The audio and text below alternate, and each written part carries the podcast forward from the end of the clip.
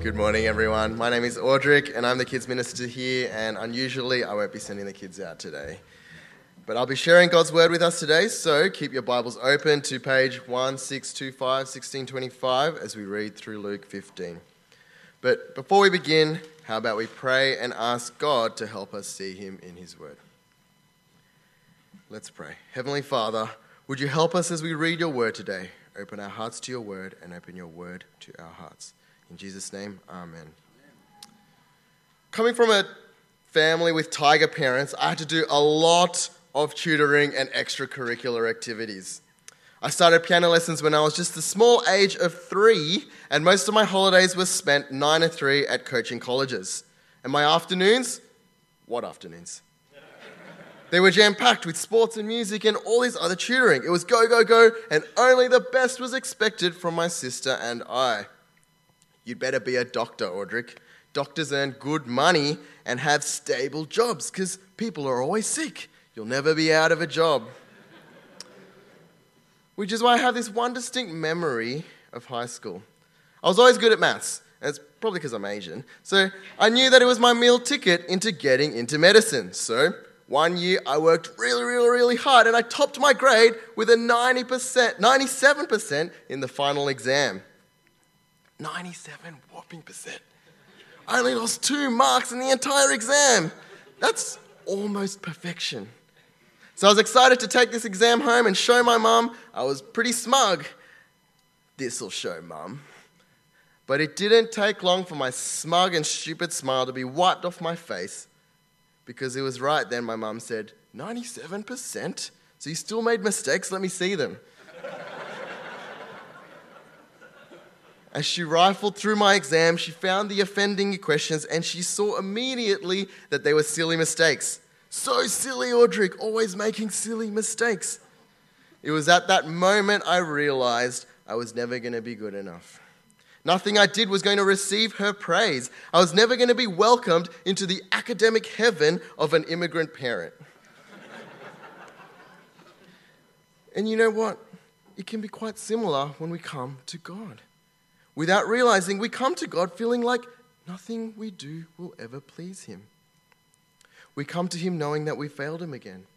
We're still struggling with pride. We're still disobeying our parents. We're still lying to get promotions and climb that corporate ladder. We're still gossiping. We're still hiding our sexual sins. And there's no hiding it because we know that God does know. So, how can we keep coming to Him? How can we ask Him anything? Why would God want us to come to Him when we still have this huge pile of dirty laundry stacked up against us. Today's passage, we find out what God truly thinks. So, we're going to look into Luke 15. Where are we in Luke 15? A crowd has gathered around Jesus. Among them are Pharisees and teachers of law. They mutter amongst themselves. They're complaining that this man eats with sinners. Why would Jesus bother with this human garbage? What kind of teacher would bother with this filth? He might as well just pull out a dog bowl and eat off the floor with them. No one would risk their standing in society like Jesus was, stooping down low, all to spend time with these thieves, these godless traitors and fools. Let's cast our eyes to verses 1 and 2. Verse 1. Now the tax collectors and sinners were all gathering around to hear Jesus. But the Pharisees and the teachers of the law muttered, This man welcomes sinners and eats with them. Jesus hears what they're saying, so he answers them. He starts by asking, What would you do if you lost one of your hundred sheep? Sheep, of course, are important to a shepherd. They provide wool, they provide meat, they provide income. So, when the man is counting off his sheep and he finds he only has 99, what does he do?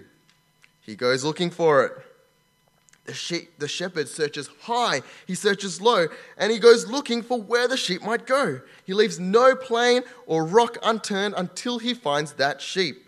And when he finds it, he is overjoyed. He is so relieved that he carries this 80 plus kilogram sheep all on his shoulders, no worries. He's stoked, he can't contain himself.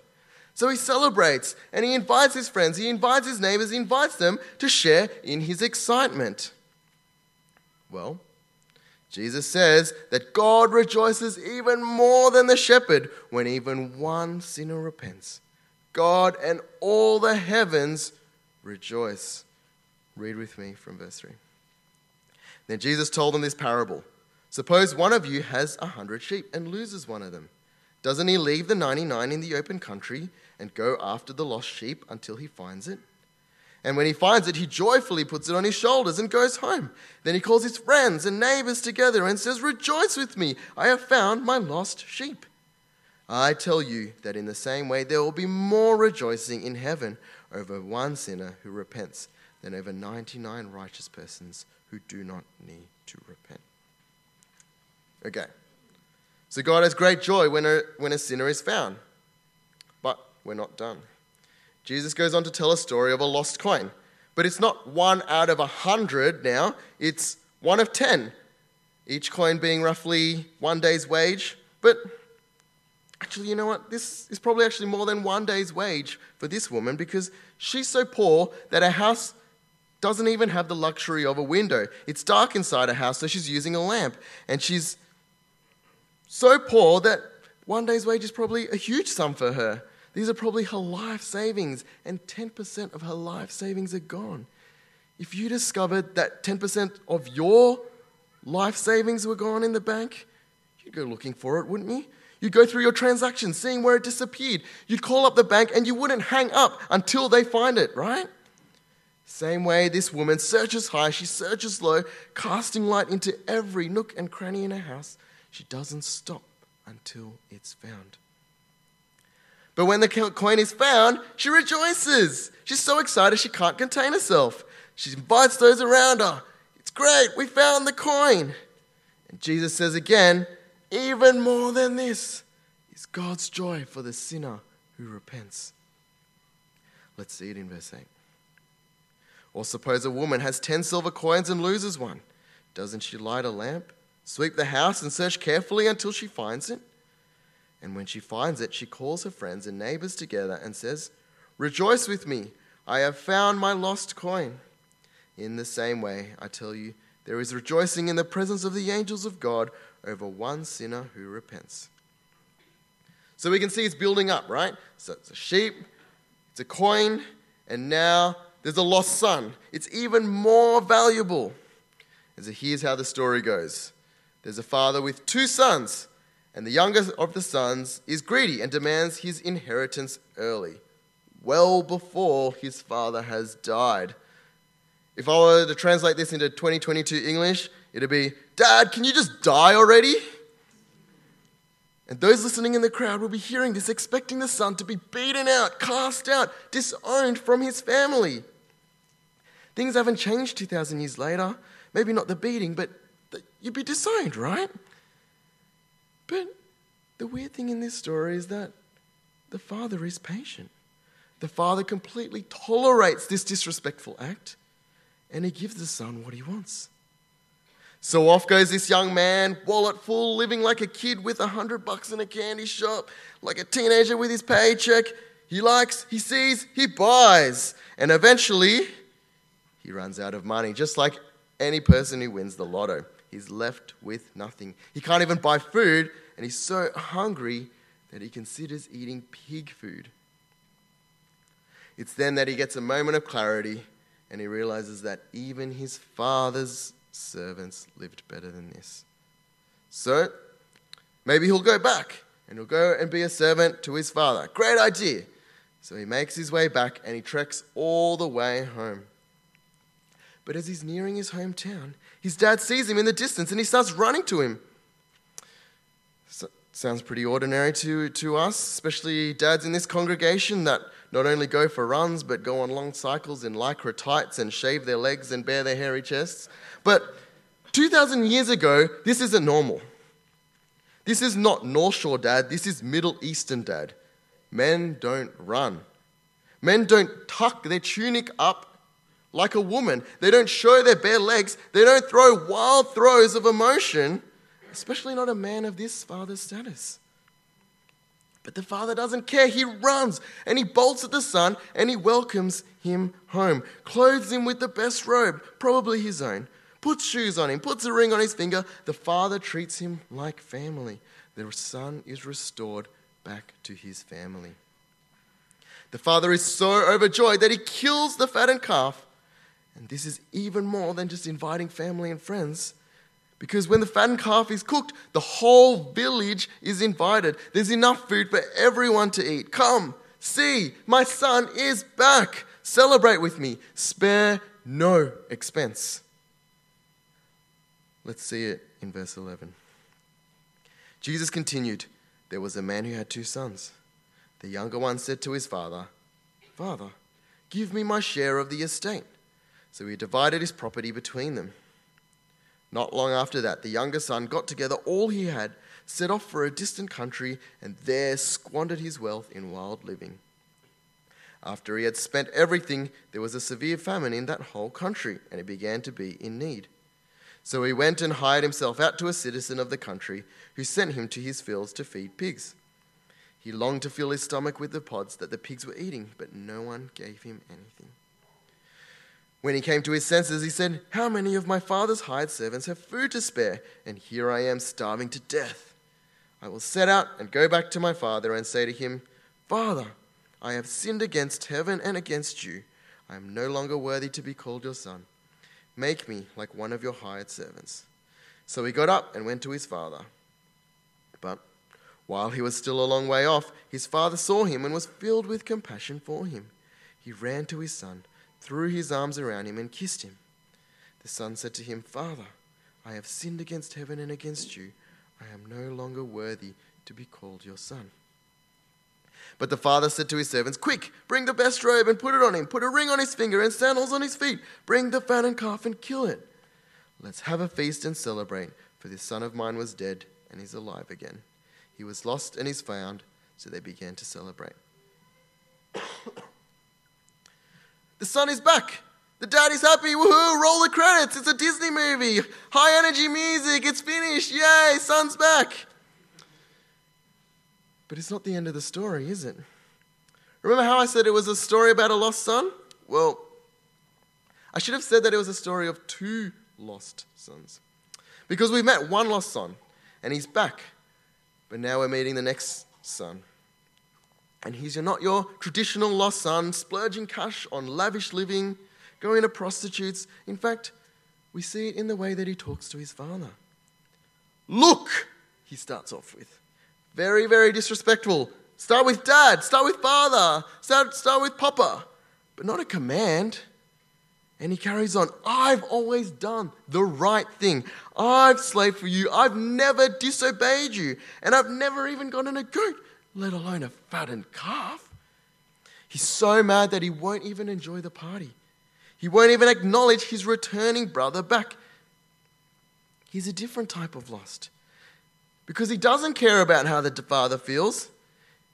He just cares that this so called brother of his got to do whatever he wanted, and somehow now that he gets a party as well. And meanwhile, he doesn't even get a goat, he gets nothing. Let's meet him in verse 25. Meanwhile, the older son was in the field when he came near the house. He heard music and dancing, so he called one of the servants and asked him what was going on. Your father has come, he replied, and your father has killed the fattened calf, because he has him back safe and sound. The older brother became angry and refused to go in, so his father went out and pleaded with him. But he answered his father, Look, all those years I've been slaving for you and never disobeyed your orders. Yet you never gave me even a young goat so I should celebrate with my friends. But when this son of yours, who squandered your property with prostitutes, comes home, you killed the fattened calf for him. And here we are left with the, the cliffhanger. What will the older son do? Will he miss out on the banquet or will he join in celebrating his brother's return? Not your classic Disney ending story. Well, with this story, with these stories, we have three things that we can learn. But before we do that, we just need to go over what we've just read. We've seen three stories of increasingly valuable things that were lost a sheep, a coin, then a son. And when they were found, there was incredible rejoicing, rejoicing with those around them. So, Out of the three things, the first one we're going to learn about is the joy of God. Friends, when we turn away from our sin and we turn to God, God actually delights in us. When we fully and wholly trust in Jesus that He's taken away our sin, all of heaven erupts in praise. When we read that there is joy in heaven when a sinner is found, that joy of heaven is for you each and every one of you. This is God's joy, and this is God's joy for you. Do not make the mistake of making God like my tiger mum, a God who is constantly disappointed, a God who is in the distance, a God who doesn't really care. This is not the God of our Bible. This is not our God. Let me tell you, we have this incredible, amazing God. He's created all these things. He's an all knowing, all powerful, all encompassing, and he holds all of life in his hand. This is our God. And you know what? He is a happy God. He's happy. He's delighted in you. He loves you. He cherishes you. You are his great prize, his prized possession. You are the lost sheep. You are the lost coin. You are that lost son. Can you picture it? God is filled with joy for you. He is joy, and He is fullness of pleasure in Him. There is fullness of joy. At His right hand are pleasures evermore. Psalm 16:11. This is the God of our Bible. This is our God. Don't get it confused with what you hear people say about Him, what you see in the movies, what you might even feel about God. Because we're seeing it here in this passage today. God is a joyful God. Christians, this is the joy of God for you. That is the joy of God. That's number one. Number two, the welcome of God. At the beginning, Jesus gets criticized. In verse 2, the Pharisees complain. Jesus welcomes sinners and eats with them. Can you imagine the faces of the tax collectors and sinners as they heard the parable of the lost, lost sons? They've been copying it from the Pharisees for years and years, these disgusting people. But when they heard the parable, they would have understood what Jesus was talking about. They would have known that they were the younger son. They were the ones that threw away their inheritance with the father. They were once God's chosen people, but instead they had betrayed them stealing from them, living their own way, not the way that God's chosen people were supposed to behave. But all of a sudden, there was a way for the sinful son to return. There was a way for them to return, despite all the cruelty and judgment that they had received from the Pharisees and the experts of the law. These sinners were actually the ones being welcomed in the story. Jesus was reserving a place for them in God's kingdom. Jesus was welcoming human garbage. How is it that human garbage have a place in God's kingdom? God's kingdom is for good people, right? Well, from the story of the lost sons, we learnt that it's not just traditional human garbage, the ones that use prostitutes, that spend all their money, the older son had claimed to do everything right by the father, and still he stood unwilling to be grateful for his brother's return. He wasn't going to the father's banquet. He was being self righteous, just like the Pharisees and the scribes. But even with the older brother's disgusting attitude, we see here that the father still welcomes him to the party. The father welcomes both of his sons. The Father cares for both of his sons, and this is the heart of our Heavenly Father. The Father welcomes all. He welcomes all kinds of human garbage. There is no such thing as too wicked, too evil, too despicable, too unlikable. Call yourself whatever human garbage you want. And now, when I'm saying human garbage a lot, what do I mean by that? Well, take your pick murderer, thief, adulterer, your garden variety crooks. But how about being judgmental, being self righteous, being greedy, being proud, being lustful? And that's just the top of the list. Wait, I guess that makes all of you guys human garbage. me included. Thankfully, the story doesn't end there. The story doesn't end with the coin being stuck under the lounge, the sheep stranded on a cliff face, or the son wallowing in the pig. God's welcome goes beyond that. God's invitation doesn't say, oh, just RSVP before you die. God doesn't wait for you to just idly decide God searches for you high and low. He gets the lamp out, He searches you out, and He comes and finds you, and He brings you back. And do you know how He does this? He does this by sending Jesus to die for all human garbage, dying the death, death reserved for human garbage on a sinner's cross, a pathetic, dishonorable, disgraceful way to die. All so that the Father could welcome you in. Jesus is that welcome. Jesus is that invitation. Turn away from your sin. Trust in Him. Let Jesus take away all punishment for all of your sin. Friends, if you are that today, if you haven't turned away from your sin, if you haven't placed your trust in Jesus today, there is good news. The Father wants you home. The Father wants His Son home. Come back now. Today is the day. Don't wait any longer. Don't let anything hold you back.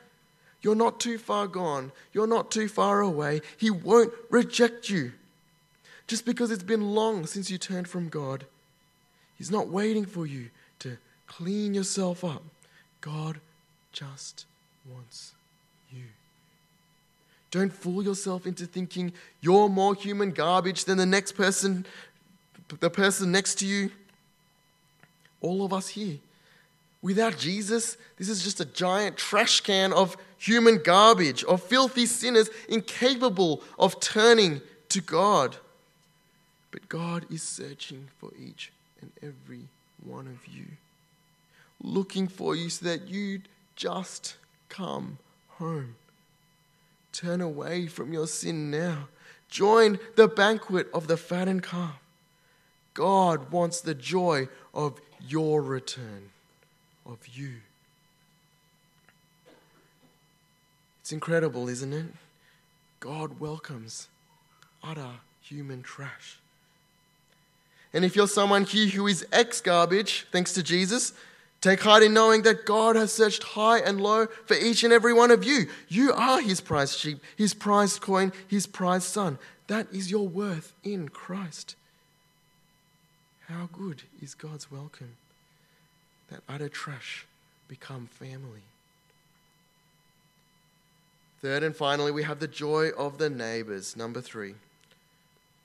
It's sharing God's joy. Now, the last thing we'd want to be is like the older son, sitting outside of the banquet, missing out. It would be awful to be like the scribes and Pharisees, grumbling away about how sinners are welcomed into the family. Wouldn't it be a shame if all of that meant nothing? If we didn't care that sinners were being found by God?